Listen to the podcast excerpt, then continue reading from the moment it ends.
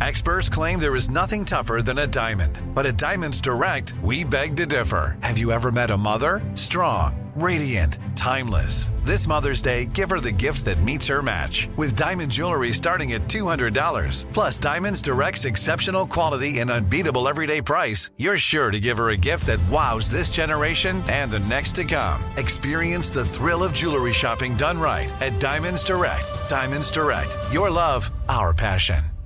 The Kakadu plum is an Australian native superfood containing 100 times more vitamin C than oranges. So why have you never heard of it? PR. No one's drinking a Kakadu smoothie? I'm JB Smoove, and that was a full episode of my new podcast, Straightforward, inspired by guaranteed straightforward pricing from AT&T Fiber. Get what you want without the complicated. AT&T Fiber, live like a gigillionaire. Available wherever you get your podcast. Limited availability in select areas. Visit AT&T.com slash hypergig for details. This is your moment, your time to shine, your comeback. You're ready for the next step in your career, and you want an education employers respect. So you're not just going back to school, you're coming back with Purdue Global. Backed by Purdue University, one of the nation's most respected public universities, Purdue Global is built for people who bring their life experience into the online classroom. Purdue Global, Purdue's online university for working adults. Start your comeback today at purdueglobal.edu. When you buy Kroger brand products, you feel like you're winning. That's because they offer proven quality at lower than low prices. In fact, we guarantee that you and your family will love how Kroger brand products taste, or you get your money back. So next time you're shopping for the family, look for delicious Kroger brand products because they'll make you all feel like you're winning. Shop now, in store, or online. Kroger, fresh for everyone. From UFOs to psychic powers and government conspiracies, history is riddled with unexplained events. You can turn back now or learn the stuff they don't want you to know. A production of iHeartRadio's How Stuff Works.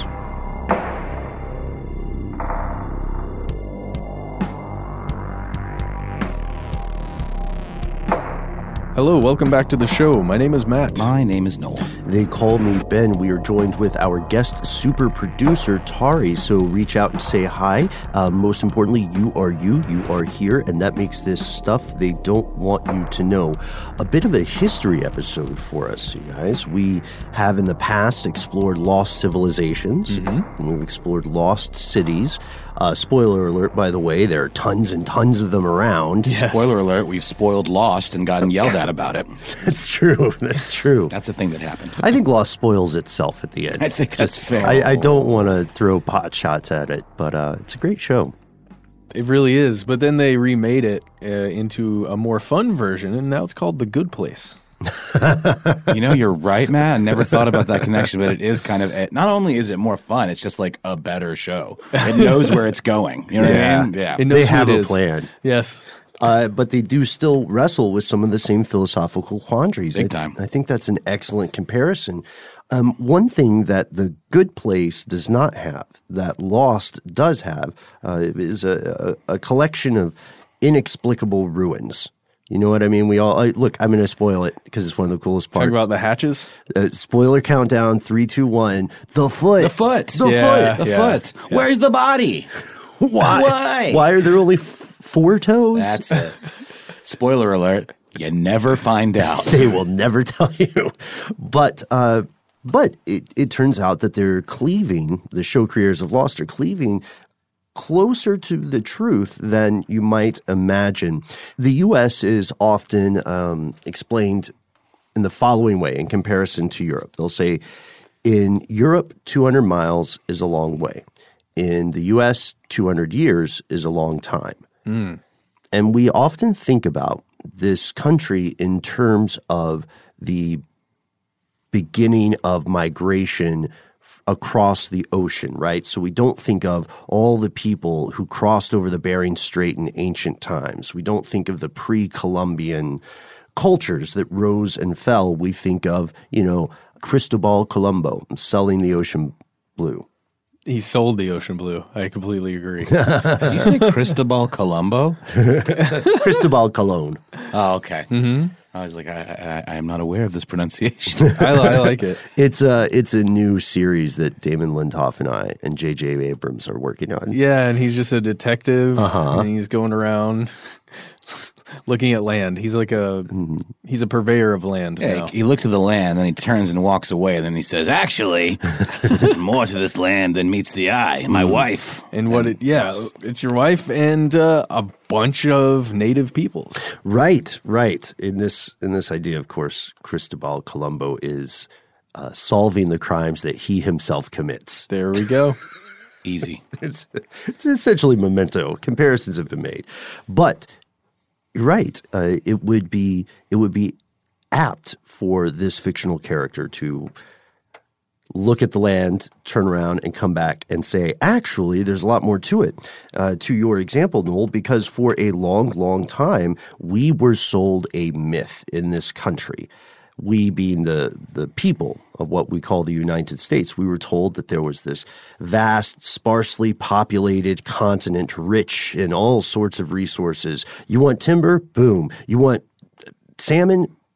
Boom. All you have to do is go out there in the frontier and capture it. It's waiting for you. Right, right. Manifest that destiny. For centuries, the history of North America was largely ignored or actively suppressed by European powers exploring and colonizing the continent. Nations on the eastern side of the Atlantic overwhelmingly depicted North America this way a land of exoticism and opportunity. And they ardently and purposely suppressed the fact that this continent was already home to a massive assortment of sophisticated pre-existing cultures who would have been just fine without European intervention and all the, the disease and degradation that it brought along with it. So if this myth of empty North America is indeed false, what do we know about it? Like, what are the facts? Oh, sure. I mean, prior to any Europeans showing up on North American land, there were 112 million people already living somewhere on the continent. And, you know, lower estimates do range to as little as 8 million people from that 112 million. So there is a, a range because it's not known the exact number of people. There's no census. There's no any way of telling how many different peoples. You can you can tell how many different um, well, at least close to however many different um, cultures essentially exist just from finding things. But knowing the exact number of people is very, very difficult. Right, right. Uh, The one thing we do know is that there were millions of people. Yes. And they weren't all just sort of strolling around. So, as many as 112 million people in 1492, but by 1650, that population had already plummeted to less than 6 million. The people living at the height of pre European history had extensive trade networks. They had rich cultural lives. They had cities. They had internal and external warfare, conflict, cooperation, all the things that Europe was doing. And they had dense urban areas, which is something that may surprise a lot of people listening, right? Absolutely. normally, when you think of pre European populations, we think of people living a um, perhaps nomadic existence in some areas of, con- of the continent.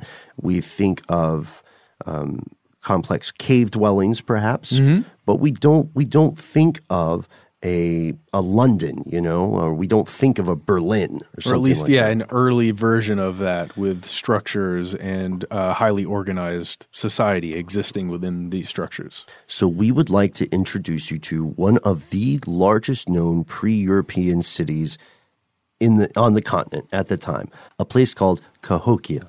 So, in its prime, uh, about four centuries before our boy Columbo uh, stumbled onto the Western Hemisphere, um, walked away, and then decided to come back and, you know, dig a little deeper, uh, Cahokia was a prosperous pre American city with a population very similar to London. Um, archaeological data showed that agricultural settlements first appeared in the area around 400 AD, and then in 1050 AD, you had a boom, population boom uh, at Cahokia, which became a major political and cultural center with uh, the population booming into the tens of thousands. Yeah. And, you know, when you think about something like this, it's hard to imagine that it could exist anywhere near current civilization, right? Oh, right? yeah. oh that must be out in the middle of nowhere somewhere. right? That because we would know all about that. We would people in the United States would travel there to explore the the remains or something, right? Sure. But no, it it was located very close to present day St. Louis. Yeah, it's about eight miles out of St. Louis. It's located in southern Illinois. This was, by all measures that we can find, the largest North American city north of Mexico at the time. It had been built by a group of people known as the Mississippians. These were native people who occupied a large swath of the present day southeastern U.S., from the Mississippi River to the shores of the Atlantic. This city Cahokia was sophisticated, it was cosmopolitan, but today its history is virtually unknown, not to just most of the current U.S. residents, but even to people who live in the area, present day residents of Illinois. Illinoisians? Illinoisians? Oh no. I hope that's not Illinois. Oh, Oh, wow. Not worth it. Just throw us in the trash.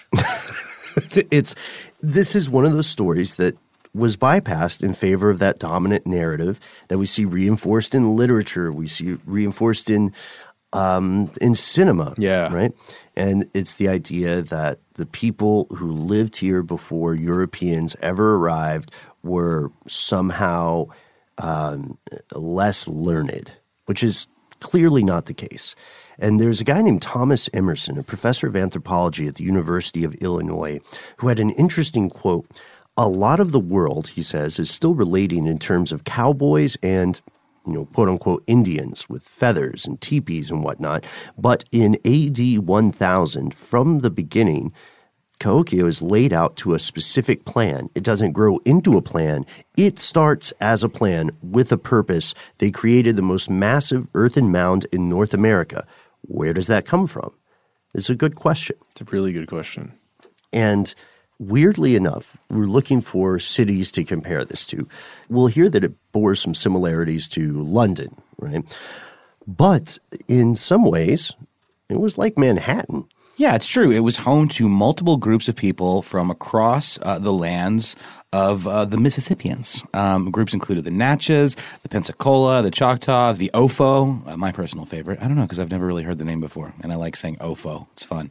Uh, archaeologists conducting strontium tests on the teeth of buried remains have found that a third of the population was not from uh, Cahokia, but uh, somewhere else. And this is according to Emerson, who is the director of the Illinois State Archaeological Survey. Yeah, we know that the residents of this city, the people who lived in the city center and the people who lived on the outskirts, uh, they did city people things. We, Yeah. ha- we have forensic traces, archaeological evidence really, of their farming, trading, and hunting efforts.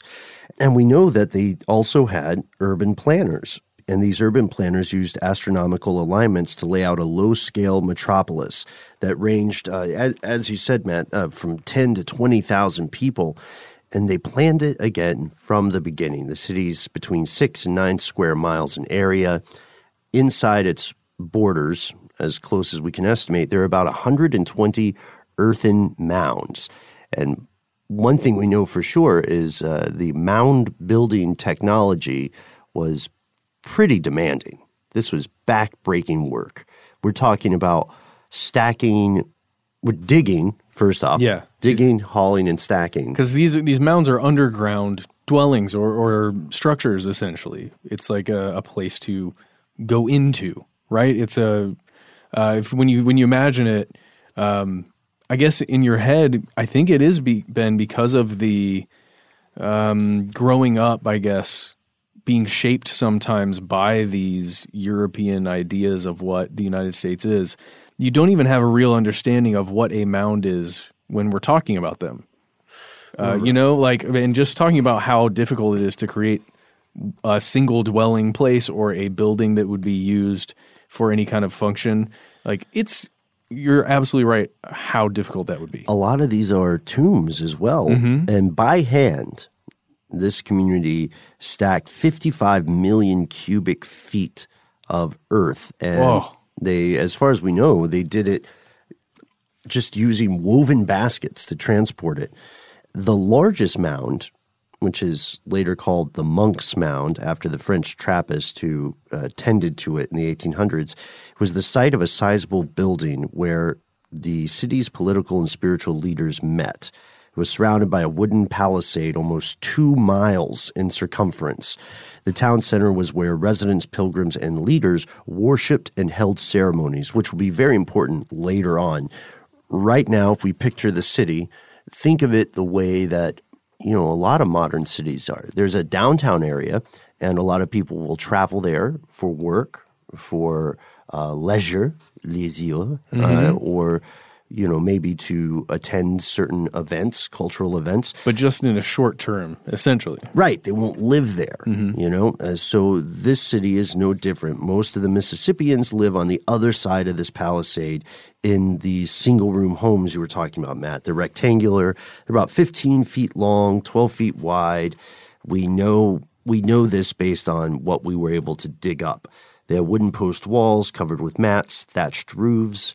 Uh, far from being a collection of villages or campsites, they were linked with their own network of courtyards and pathways, kind of the way streets are laid out. Yeah.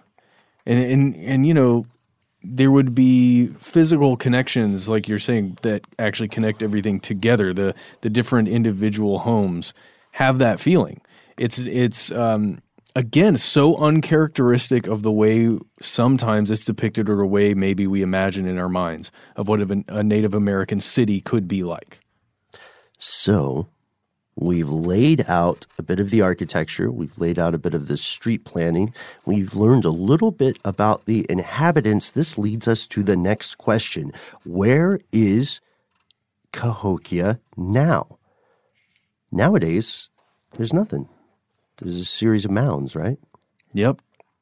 And there's a I mean that that's about it. There's some ruins and maybe a little bit of evidence left uh, that there was human activity the, that occurred in and around these mounds.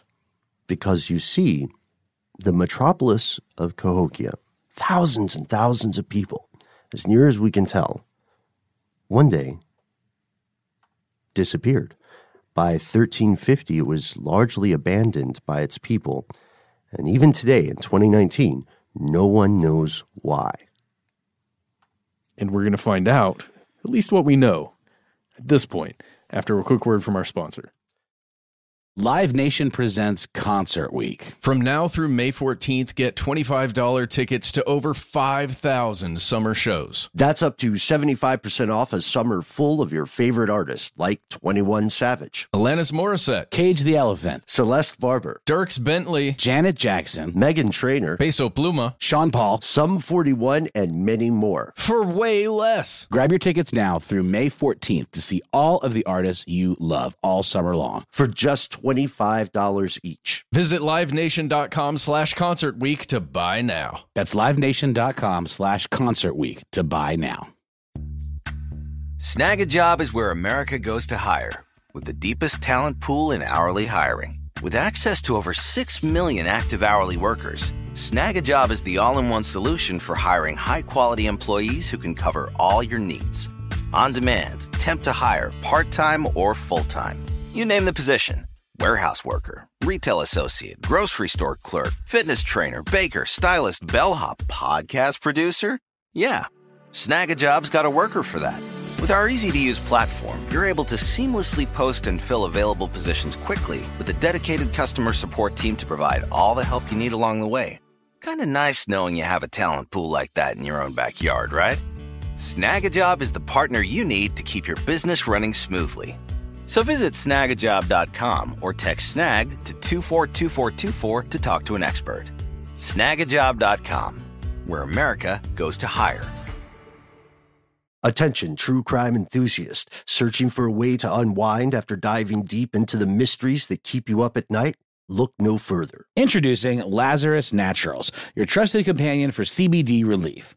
With a commitment to transparency, Lazarus Naturals oversees every step from farm to doorstep, ensuring purity and quality you can trust. Visit LazarusNaturals.com today and discover how CBD can help you decompress and recharge for your next investigation. That's LazarusNaturals.com. Lazarus Naturals, your partner in unraveling the mysteries of true crime. Not available in Idaho, Iowa, or South Dakota.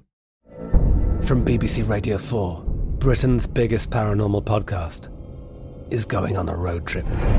I thought in that moment, oh my God, we've summoned something from this board. This is Uncanny USA. He says, Somebody's in the house, and I screamed. Listen to Uncanny USA wherever you get your BBC podcasts, if you dare.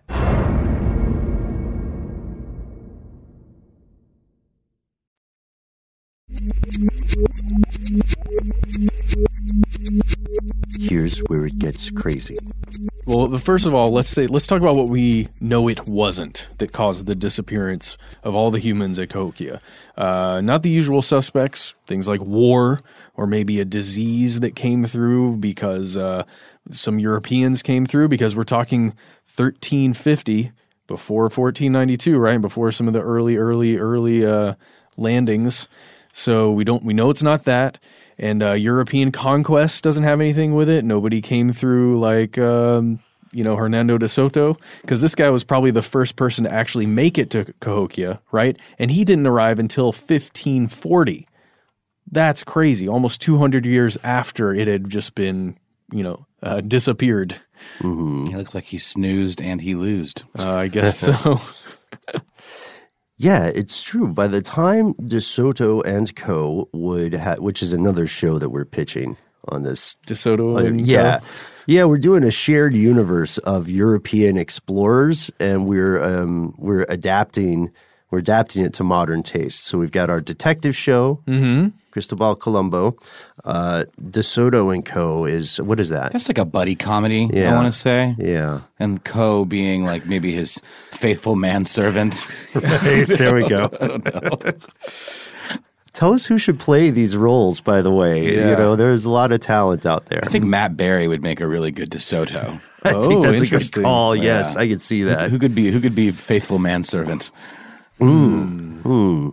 Well, let's no, let's give this the time it deserves. Let's, do think that. about that. Yeah, let's, Yeah, Let, let's let it uh, uh, marinate a little bit. And let's make some T-shirts. and let's make some T-shirts. Yes, yes. Surely Matt Berry will be fine with that. I want. Yeah. Now I'm now I'm wondering who's like a hot TV actor now. I don't know. People like that show Scandal a lot. Who's in that? Uh, Yeah, I don't know either. I don't watch TV anymore. let us know. Let us know Who is on TV? who is on TV.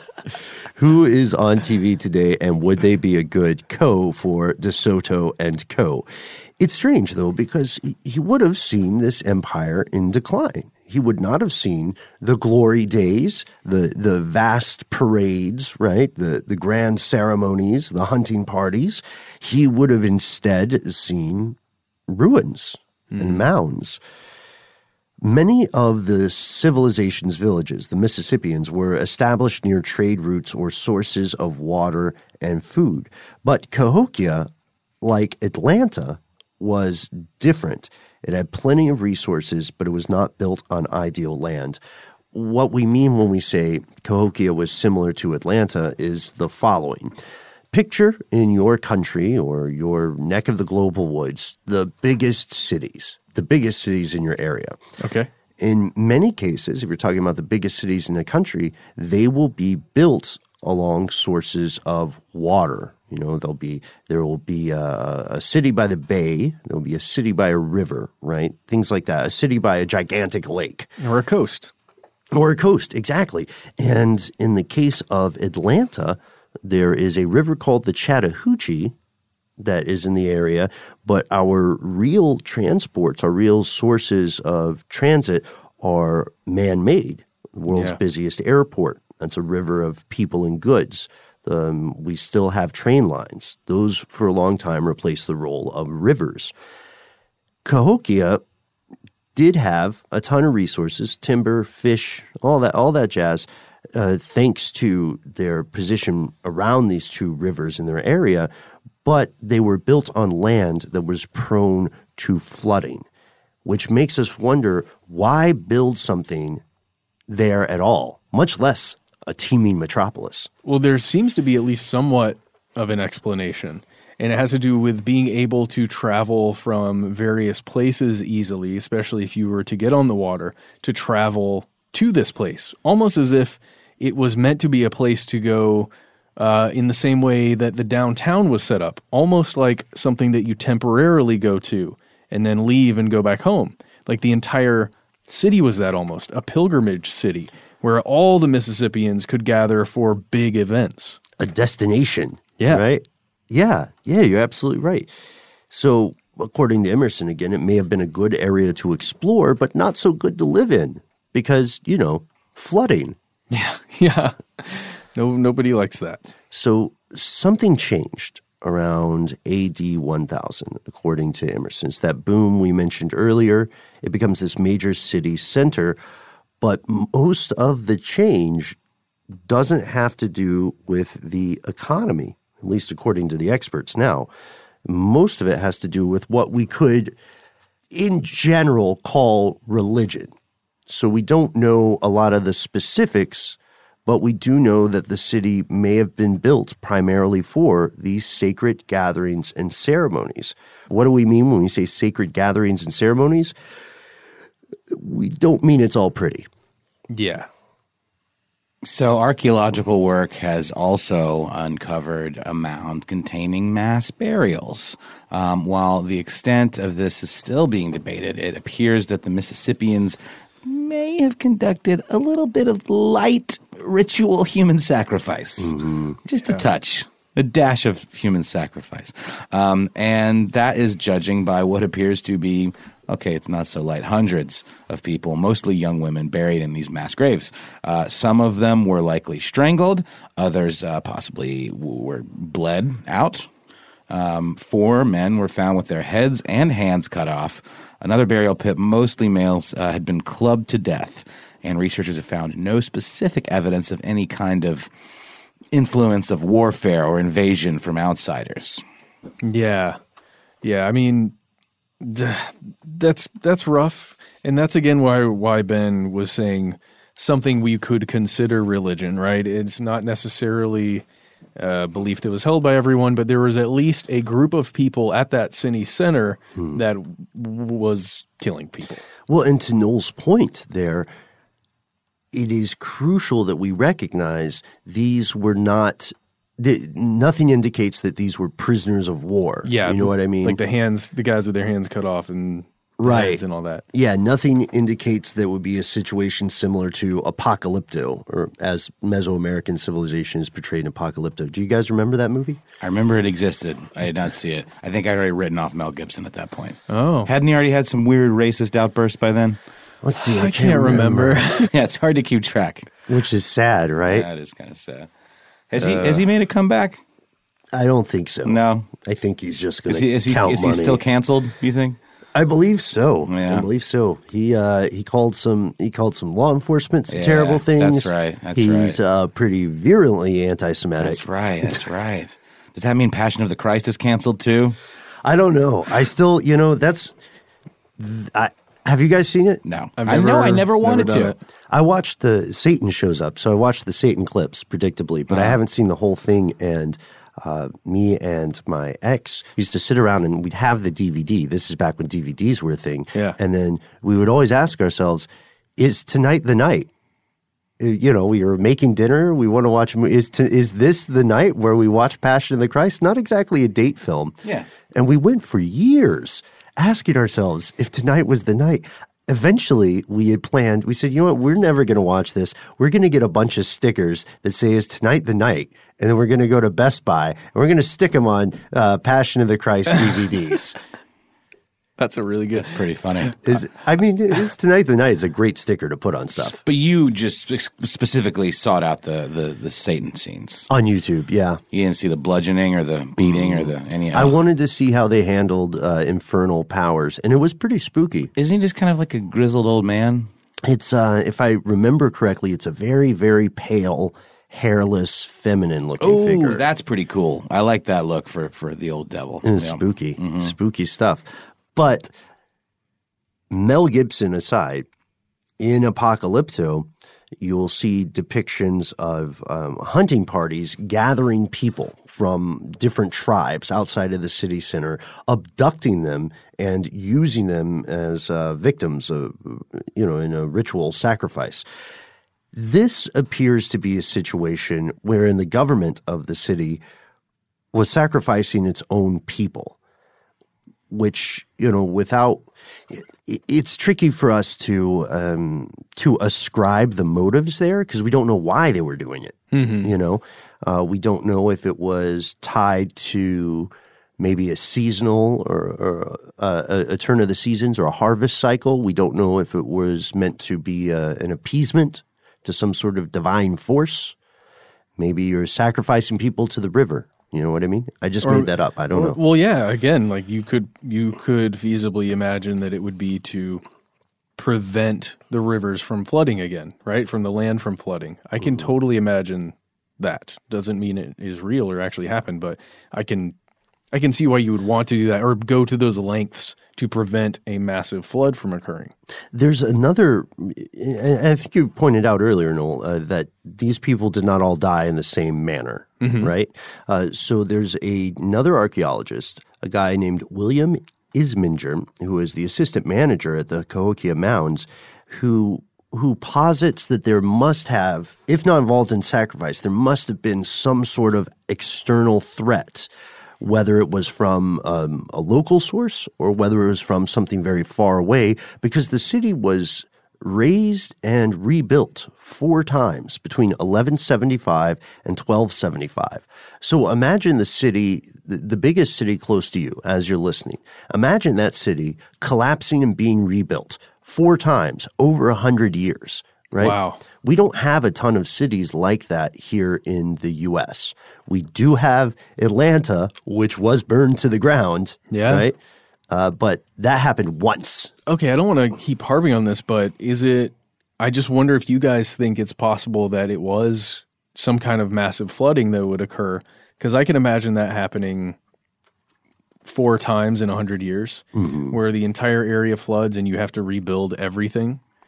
Uh, I mean, I can imagine it. It's a good hypothesis, you know, because Iseminger is not definitive on his opinion on the mysterious collapse of Cahokia. Uh, he says maybe they were never attacked, but there was a threat there, and the leaders felt the need to expend a tremendous amount of time, labor, and material to protect this central ceremonial area. You know what I mean? Mm-hmm. And then, as we said, after reaching its population height, 10 to 20,000 people in about 1100, the population shrinks. And by 1350, it's gone, Keyser Söze style. Did they exhaust land's resources? Were they victims of social upheaval? Were they finally attacked? Were there droughts? Was there climate change? Or to your point, Matt, did the waters rise? We'll find out after a quick word from our sponsor. Live Nation presents Concert Week. From now through May 14th, get $25 tickets to over 5,000 summer shows. That's up to 75% off a summer full of your favorite artists like 21 Savage, Alanis Morissette, Cage the Elephant, Celeste Barber, Dierks Bentley, Janet Jackson, Meghan Trainor, Peso Pluma, Sean Paul. Sum 41, and many more. for way less. Grab your tickets now through May 14th to see all of the artists you love all summer long. for just $25 each. Visit livenation.com slash concert week to buy now. That's livenation.com slash concert week to buy now. Snagajob is where America goes to hire, with the deepest talent pool in hourly hiring. With access to over 6 million active hourly workers, Snagajob is the all in one solution for hiring high quality employees who can cover all your needs. On demand, temp to hire, part time or full time. You name the position warehouse worker, retail associate, grocery store clerk, fitness trainer, baker, stylist, bellhop, podcast producer. Yeah, Snagajob's got a worker for that. With our easy to use platform, you're able to seamlessly post and fill available positions quickly with a dedicated customer support team to provide all the help you need along the way. Kind of nice knowing you have a talent pool like that in your own backyard, right? Snagajob is the partner you need to keep your business running smoothly. So visit snagajob.com or text snag to 242424 to talk to an expert. Snagajob.com, where America goes to hire. Attention, true crime enthusiast, searching for a way to unwind after diving deep into the mysteries that keep you up at night? Look no further. Introducing Lazarus Naturals, your trusted companion for CBD relief. With a commitment to transparency, Lazarus Naturals oversees every step from farm to doorstep, ensuring purity and quality you can trust. Visit LazarusNaturals.com today and discover how CBD can help you decompress and recharge for your next investigation. That's LazarusNaturals.com. Lazarus Naturals, your partner in unraveling the mysteries of true crime. Not available in Idaho, Iowa, or South Dakota. From BBC Radio 4, Britain's biggest paranormal podcast is going on a road trip. I thought in that moment, oh my God, we've summoned something from this board. This is Uncanny USA. He says, Somebody's in the house, and I screamed. Listen to Uncanny USA wherever you get your BBC podcasts, if you dare.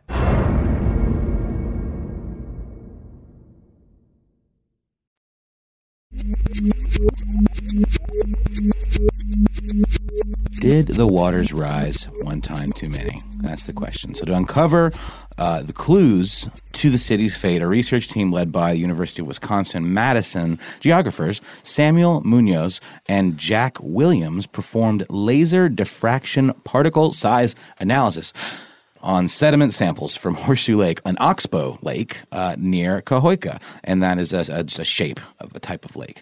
The samples yielded evidence of eight different separate flood events over the past 2,000 years. Um, drought, overexploitation of these resources, and human conflict have all been thrown in the mix as far as reasons are concerned behind the end of Cahokia. But an earlier study of sediments from Horseshoe Lake suggested that major flooding had occurred in the area around 1200. So that would be right, right around, right after the peak population of the Yeah. city. Ooh, okay, okay. Mm-hmm. Now, now I'm getting a bigger picture about just getting the peak of population and then something coming by and it being that much more catastrophic. hmm Yeah, the team analyzed sediments from another lake that was 120 miles, or for the rest of the world, 190 kilometers downstream of Horseshoe Lake, and they found that there was confirmation of some sort of catastrophic flood. The Mississippi River rose more than 10 meters, that's 33 feet.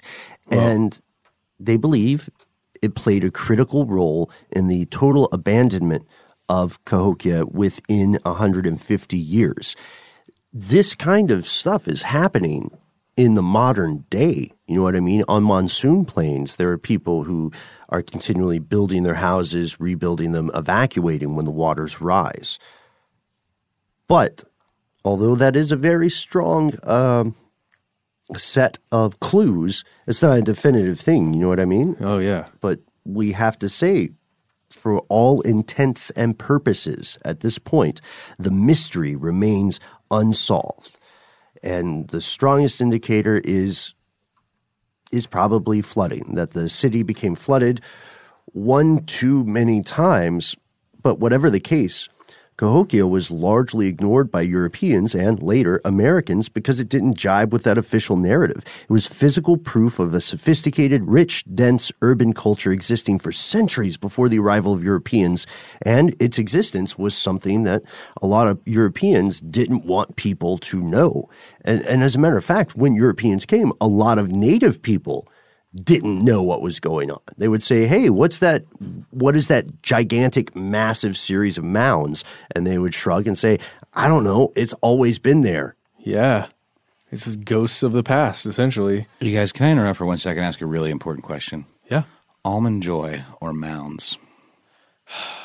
Which one? Do they both have coconut? Yes. Oh, I'm So out. you're out. Yeah, I'm done. I'm done. Okay, Give me between- some with What, peanut you too? Give me some with No peanut coconut? What about uh, you?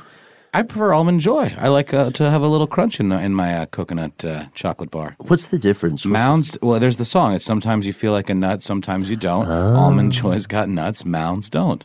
Oh. They just happen to have uh, lots of uh, bodies with their hands and feet cut. Oh my gosh. Ooh. I got there. You got there. you got there. Uh, this also this also inspires me. This has nothing to do with our episode, but it's a great question. Uh, favorite candy bar, uh, least favorite, what and why? Uh, I think zero is. I was about to say zero. It's the worst one. It's right? the worst one. It's the a worst garbage one. candy bar. such- white chocolate is pretty garbage in general on its own, unless it's like used as an accent piece in another thing, right? Sure, sure. White white chocolate shouldn't be just on its own, but also zero bars are somehow offensive to the palate. Mm-hmm. It's so funny. I knew you were going to zero bar. You know what's up, man. I don't know that I've ever had one of those. Oh, sweet summer child. Yeah. Must be nice for you to, have, to have yet not been tainted. this explains why you're always so happy. I know. Yeah, I'm just eating 100 grands all the time. Hundred grand is now that's a top bar for me. Hundred grand's a top bar. quality Uh, bar. Big fan of a whatchamacallit. Oh yeah, I remember those. Remember those? They had a cool commercial in the '90s too. That did, Like yeah. a kind of a claymation situation going on. Toblerone, yes or no? All day. I like Toblerone. I like the way it snaps. Yeah. I don't know what's in it, but I like it. The dark chocolate Toblerone is what is that probably stuff? top What's two. is it? Toffee that's inside? Little Yeah. pieces Coffee, of I toffee. think. Yeah, yeah. So anyway, so yeah, yeah. Uh, let let us know. Um, also, shout out to Nestle Crunch. It's it's it's a pretty Nestle good. one. Crunch is yummy too. I think it's nostalgia that makes me like it. You know. Oh, are we changing the what we're going to start doing on this show every week? Just talk uh, Just review candy, candy bars because? I'm en- I'm enjoying this. This is a good. This is a good question. Also, I have it on on fairly solid authority that other countries are absolutely smashing the U.S. out of the water in the candy bar game. no way. Yes, way, Ted. All right, Bill. Well, But but yes, going back, um, it's true. We have seen this time and time and time again. Longtime listeners, you know that uh, despite what our uh, species propagates about itself in, in film and in literature, we're actually terrible at holding on to anything or remembering anything. We lose entire civilizations. We have no idea. We have no idea where why some civilizations just stopped. We can guess, we can make very good educated guesses, but often we're coming to the game very, very late because our predecessors did not want to have the question answered. We, you know, the, we're talking about um, explorers on the African continent who, when they, when, explorers from Europe rather, who would find these um, ornate ruins and then say something like, well, clearly some other Europeans have been here before. yeah. Or there was some uh, unknown uh, race of humanity that came down from the stars or from uh, inside the earth and created this. Definitely lizard people. Yeah. Yeah. I mean, nine out of 10 times you're looking at lizards. Yep. So let's uh let's jump to like okay, we've known humanity has known about these mounds for quite a while. Mm-hmm. We've known they've existed. These weird mounds, that are just out there. But it wasn't until the 1960s, the 1960s, that the the burial mounds there in the place of where Cahokia was got protected status, right? Yeah, that's correct. And before the 1960s, it was the site of a lot of heavy development. Many of the mounds were, not all of them, but many were destroyed. They were leveled for farming, right? Or to uh, become airfields. People built houses and highways on them. And currently, you can go see this place. It's about eight miles out of St. Louis. You can go visit this ancient lost city and explore, conjecture for yourself about what led 20,000 people to vanish from it, you know, in a very short time span. You can go to cahokiamounds.org, which is C A H O K I A M O U N D S dot org, if you want to learn more specifically about how to get there and everything. Mm-hmm.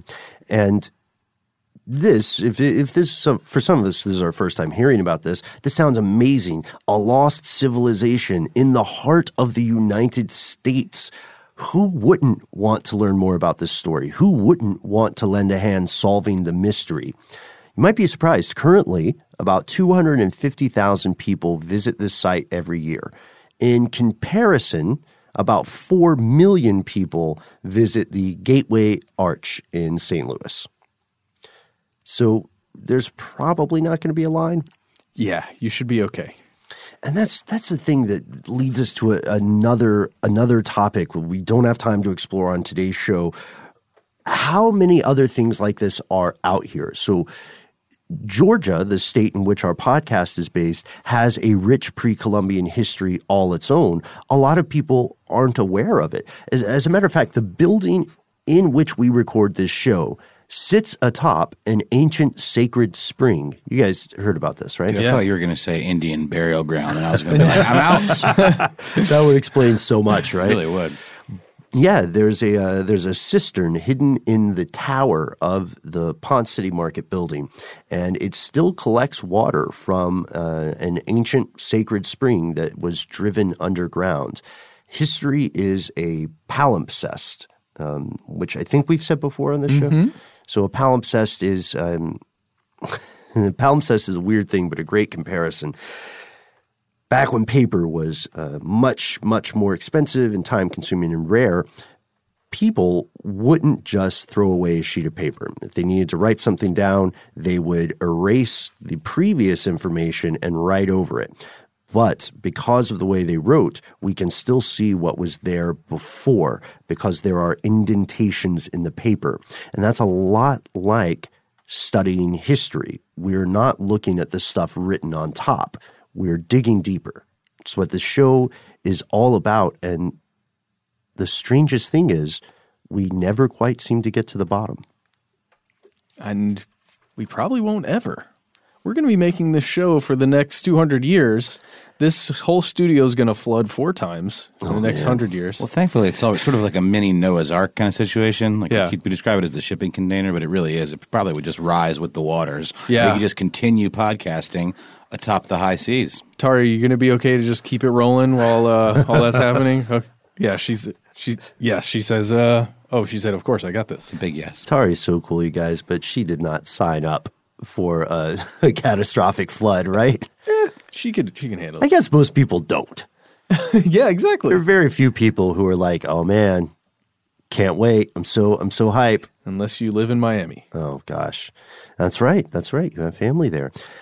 We hope that you enjoyed this brief exploration of the mystery of Cahokia. As Matt said, you can visit their website for more information, and we would like to hear from you. What are the what are the forgotten monuments or ruins in your neck of the woods? We talked a little bit about what was built upon ancient uh, sites here in Georgia with just one example. I imagine there are hundreds, if not thousands, of uh, even better, more explicit examples, and, and we want to know yours. Yeah, and have you ever been to uh, Mississippian culture mound structure anywhere, or a series of mounds anywhere? Uh, have you been to some of the mounds in Georgia, or just wherever you live? We want to know. Uh, we want to know your experience, and if you've heard anything else that we should learn about, or a whole maybe a whole nother podcast we should make about that specific uh, culture or location. Please uh, find us on Facebook or Instagram, uh, where we are Conspiracy Stuff and Conspiracy Stuff Show. We're also on Twitter, hanging out over there. Uh, but let's just, you know, everybody just try and be nice on Twitter, okay? Let's everybody be nice. Most of y'all are super cool. Are people not being nice on Twitter, Matt? I've just noticed on Twitter lately there's been a lot of not niceness. Really? yeah. Just Twitter at large or our Twitter? It's just very opinionated. That's all wow. I think.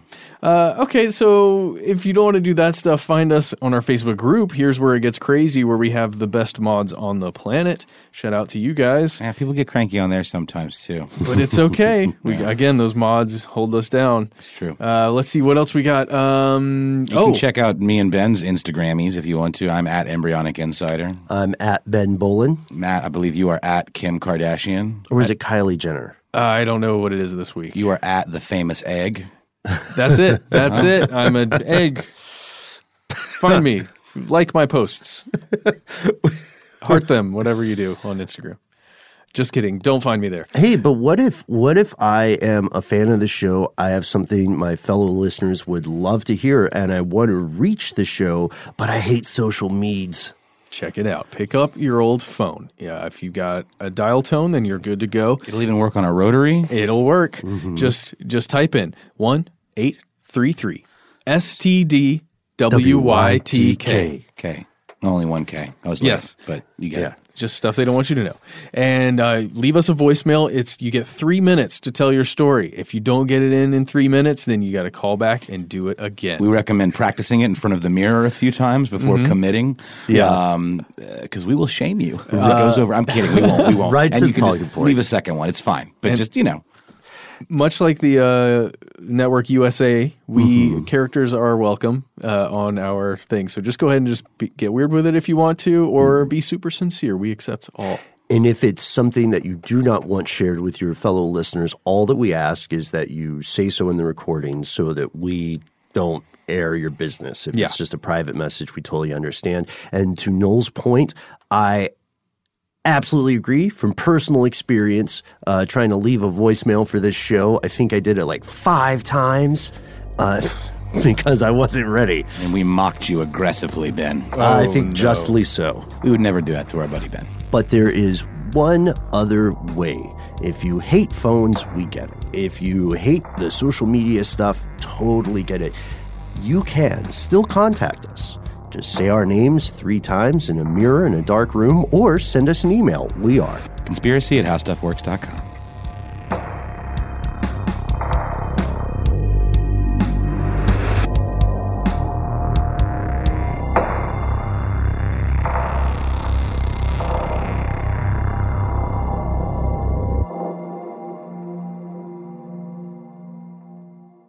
Stuff They Don't Want You to Know is a production of iHeartRadio's How Stuff Works. For more podcasts from iHeartRadio, visit the iHeartRadio app, Apple Podcasts, or wherever you listen to your favorite shows.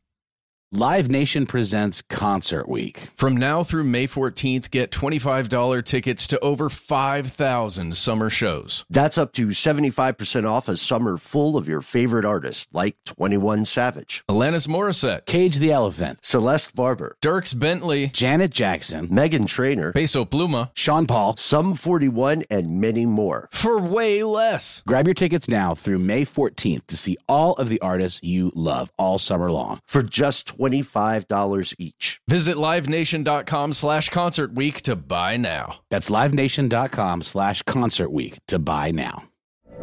From BBC Radio 4, Britain's biggest paranormal podcast is going on a road trip.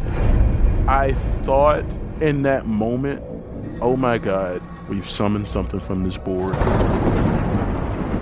This is Uncanny USA. He says, Somebody's in the house, and I screamed. Listen to Uncanny USA wherever you get your BBC podcasts. If you dare.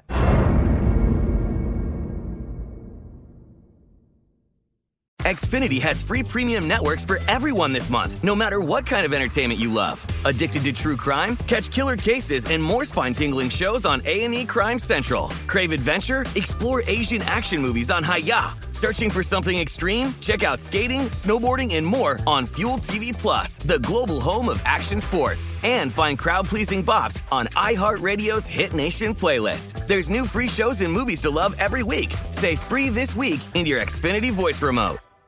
Are you still searching for your perfect place to call home? Well, now is the time to buy at Fisher Homes. If you're looking to move in before the end of 2024, May could be your last opportunity to start building your dream home and close before the year's end. If you're hoping to move in even sooner, Fisher Homes also has homes that are move in ready and waiting for you, where you can start enjoying the benefits of homeownership even faster. Schedule your personal tour with a new home advisor today at FisherHomes.com and make this spring the season you find perfect home sweet home.